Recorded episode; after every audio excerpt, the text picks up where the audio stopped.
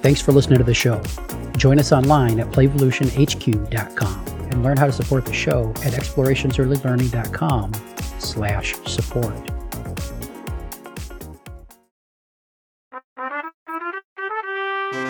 Welcome to Renegade Rules. Kick back, settle in, and let us fill your ear holes with early learning information, wisdom, and advice. And now, here's Heather and Jeff.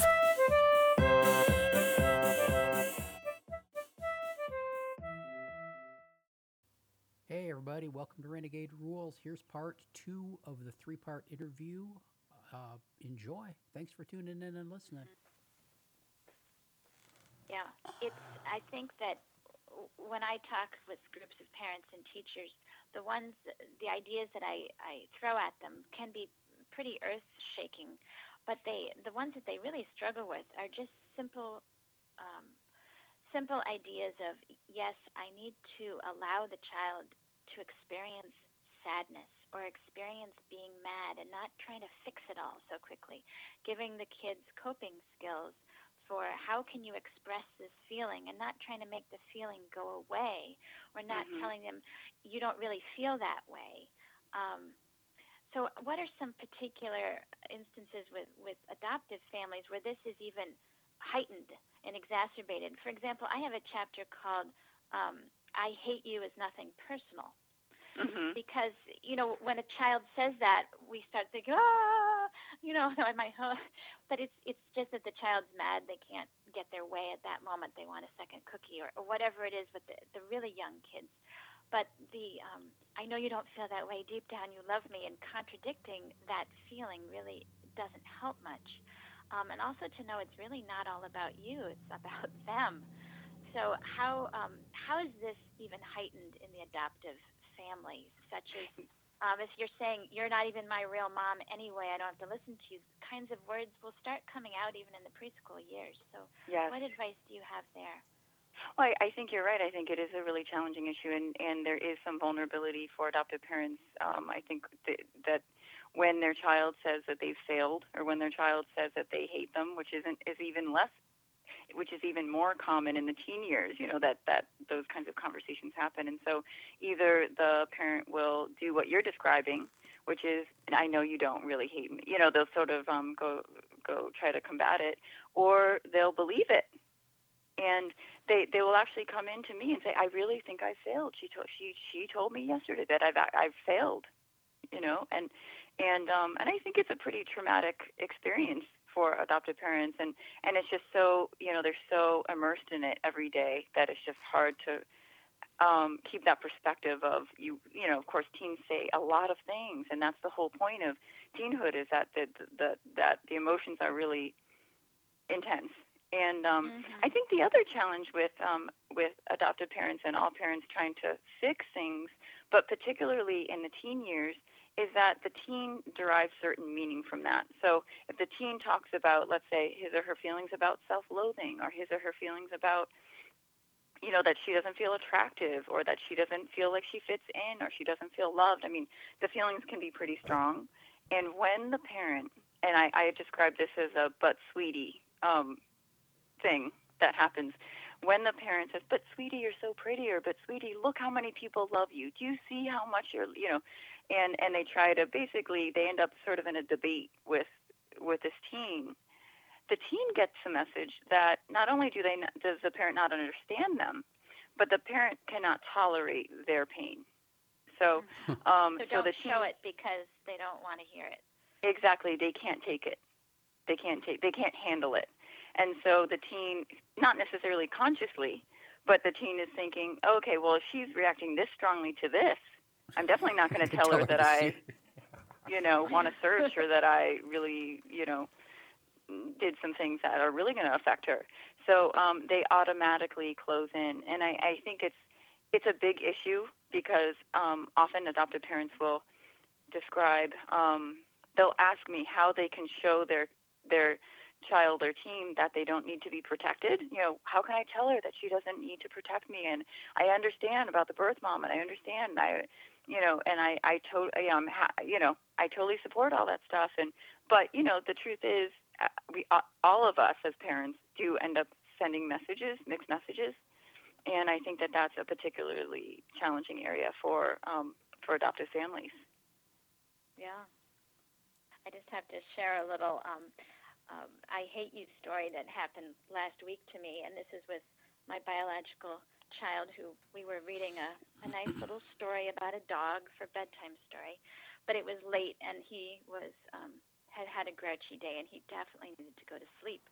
And so I stuck the bookmark in and put the book away, and he wanted more story. Um, it was a school night and he had to go to sleep, so I just stopped reading, and his reaction, which was, I don't even want to live in this house anymore. You're evil. You're an evil mother, and I won't live in this family anymore. And I just thought, um, you know, it was nothing personal at all. I didn't mind particularly hearing those words because I knew he was overtired already, and I knew he was frustrated and angry with me. And those are the big words you can think of to say. You know they're going to get your parent in the gut um, to be told you're evil and that you don't want to live in this family anymore. Um, but I also knew he'd fall asleep within seconds, uh-huh. which he uh-huh. did. And so I don't know, maybe it's because I threw some zingers at my own parents um, as a kid, but I know that when kids are in that state of mind, they don't mean it. And it's actually the last thing they really want because they're so distressed and out of control. They really want to make sure that that parent will be there for them. But as you say, Katie, it's can this parent take this? It's almost a test. i am going to throw my worst at you. Will mm-hmm. you still mm-hmm. be there for me in the morning when I wake up? And so I all I said to him was good night and and turn the light off. So right. I, I didn't it didn't bother me, but I think if I were in the position of this child, um, I know he came out of my body because I was there and I watched it happen. but if he were an adopted child, and he said those things to me, I have a feeling it would get me so much deeper and and and mine all those vulnerabilities of, well, maybe I'm not the right parent for him, and Absolutely. some days I don't feel I am, but I know he's the best. he's the the one I've got, so we have to cope with each other. I think it's yes. just undermine. It just it's hard enough to take those words anyway, but then you add on the layers of adoption issues for both parent and kid. They're both going to react, and it's going to just stir up the mix. Heather, they Heather, are, and you know. Oh, oh when, when, when you told it when you told him good night, did you use the, the Heather podcast voice, was or was it like the the the mom voice? What what what tone did the good night? Was it just a regular good night or? well, to be honest, and and he's not here right now. He's at school, but um, so he won't overhear me but I just I was trying very hard not to giggle because, because that would have been the wrong message, you know. No, yeah. yeah, that wouldn't have been the way to yeah, that's giggle at them. So I was I was I think I I came across pretty calm because I was trying, trying to scurry down the hall, close the door, and tell my husband, "This "Isn't the funniest thing?"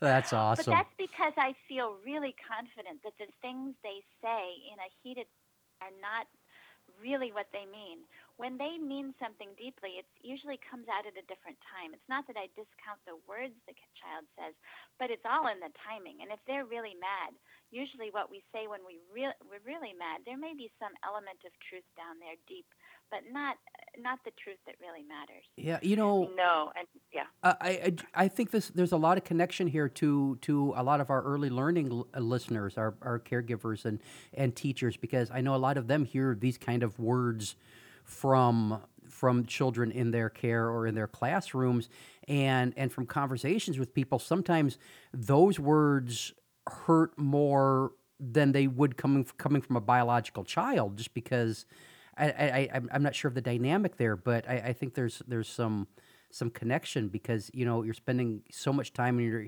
you're trying to create create an intentional environment and you're you're you're trying not to be the person that they hate and then they hate you, and it, it, it cuts it cuts deep for some people.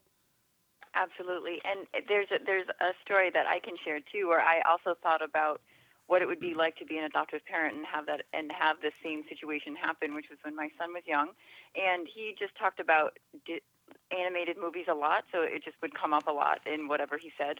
So um, when he there was a period where when he would get mad at me, he would say that I'm like mother. I can't remember the exact, but Mother Golfa or whomever the one Rapunzel's scary mother or witch mother. oh, that's a And- nice compliment.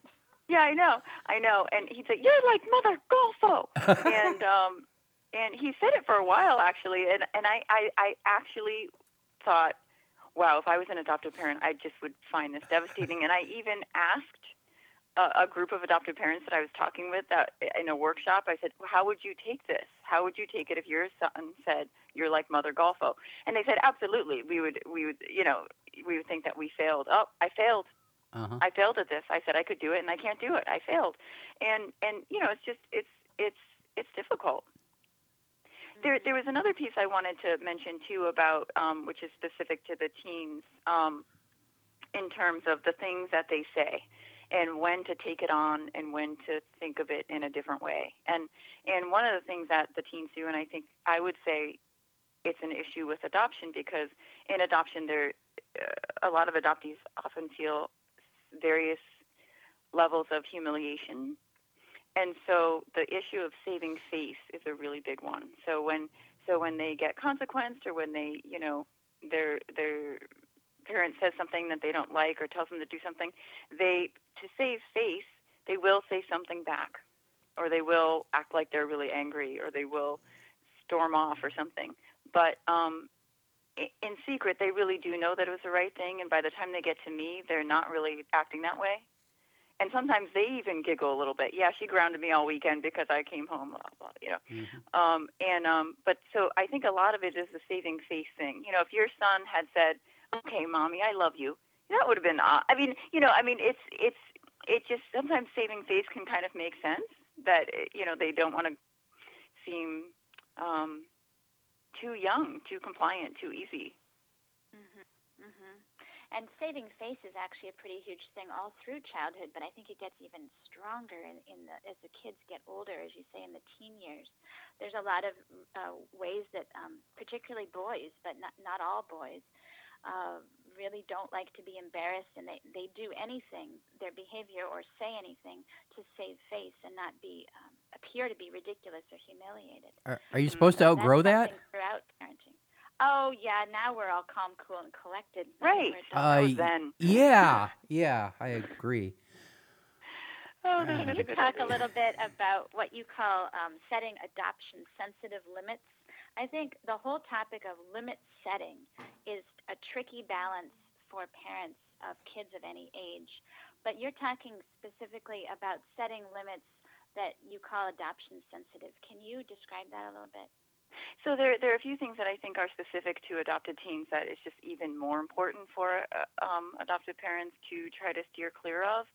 And um, you know, there are a lot of setting limits is very challenging anyway, and so definitely a lot of that is in the book. Um, that would be kind of hopefully helpful in general.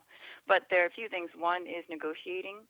Um, that um, that it's really important for adoptive parents not to put themselves in the position of negotiating with their teen because when they do that, first of all, the teen sort of feels um, the teen actually feels a little bit like uh, they're sort of begging for something, and that's not a good feeling for an adoptee because I think adoptees are already in that position of feeling like they had to beg for something that everyone else got automatically, and so um, it's not great to to sort of try to make some side of, kind of deal with the teen.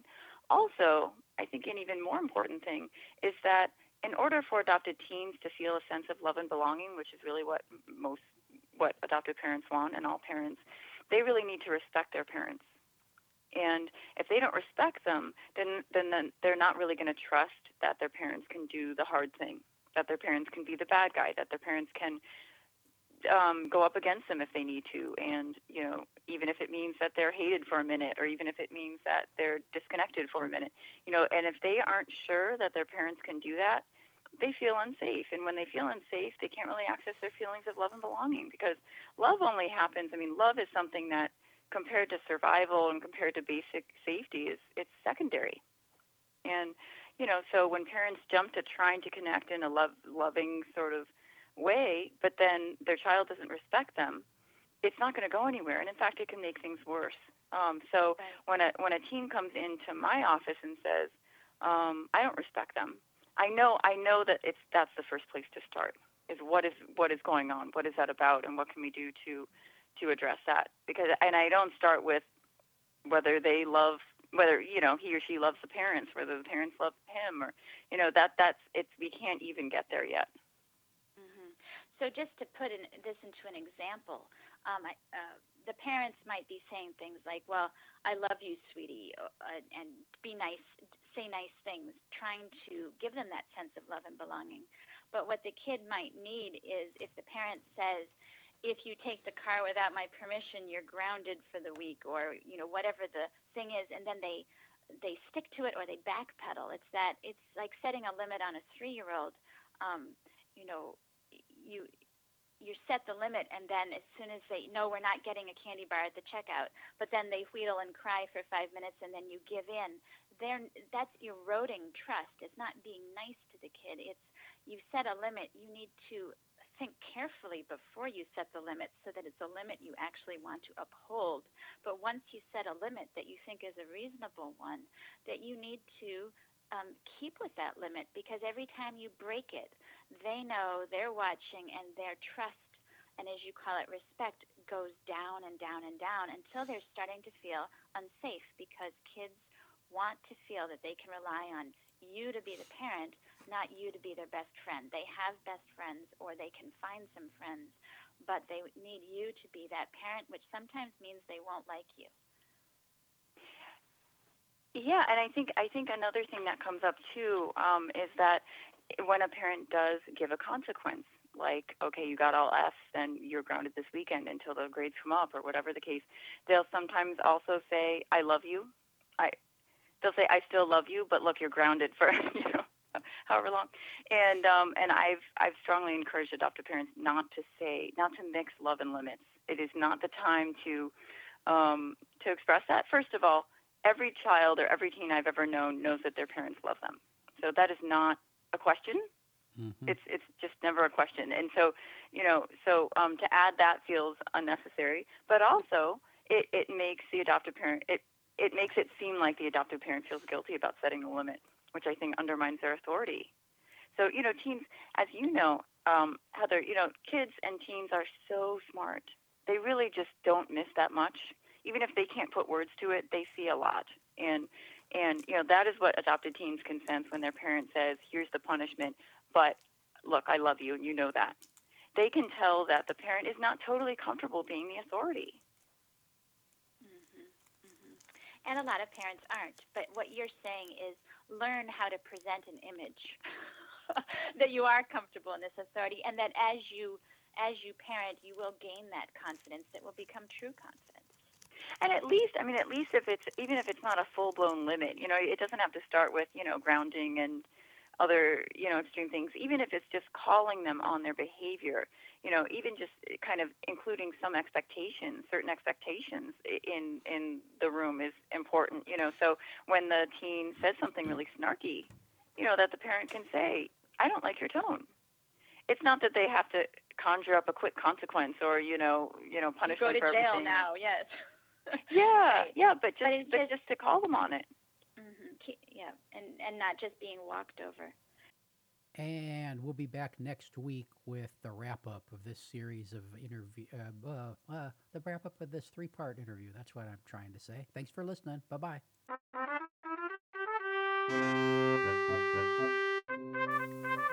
Thanks for listening. We'll be back next week with another episode. Music by Alexander Shoemaker. This has been an Explorations Early Learning Upstairs Studio production. Oh.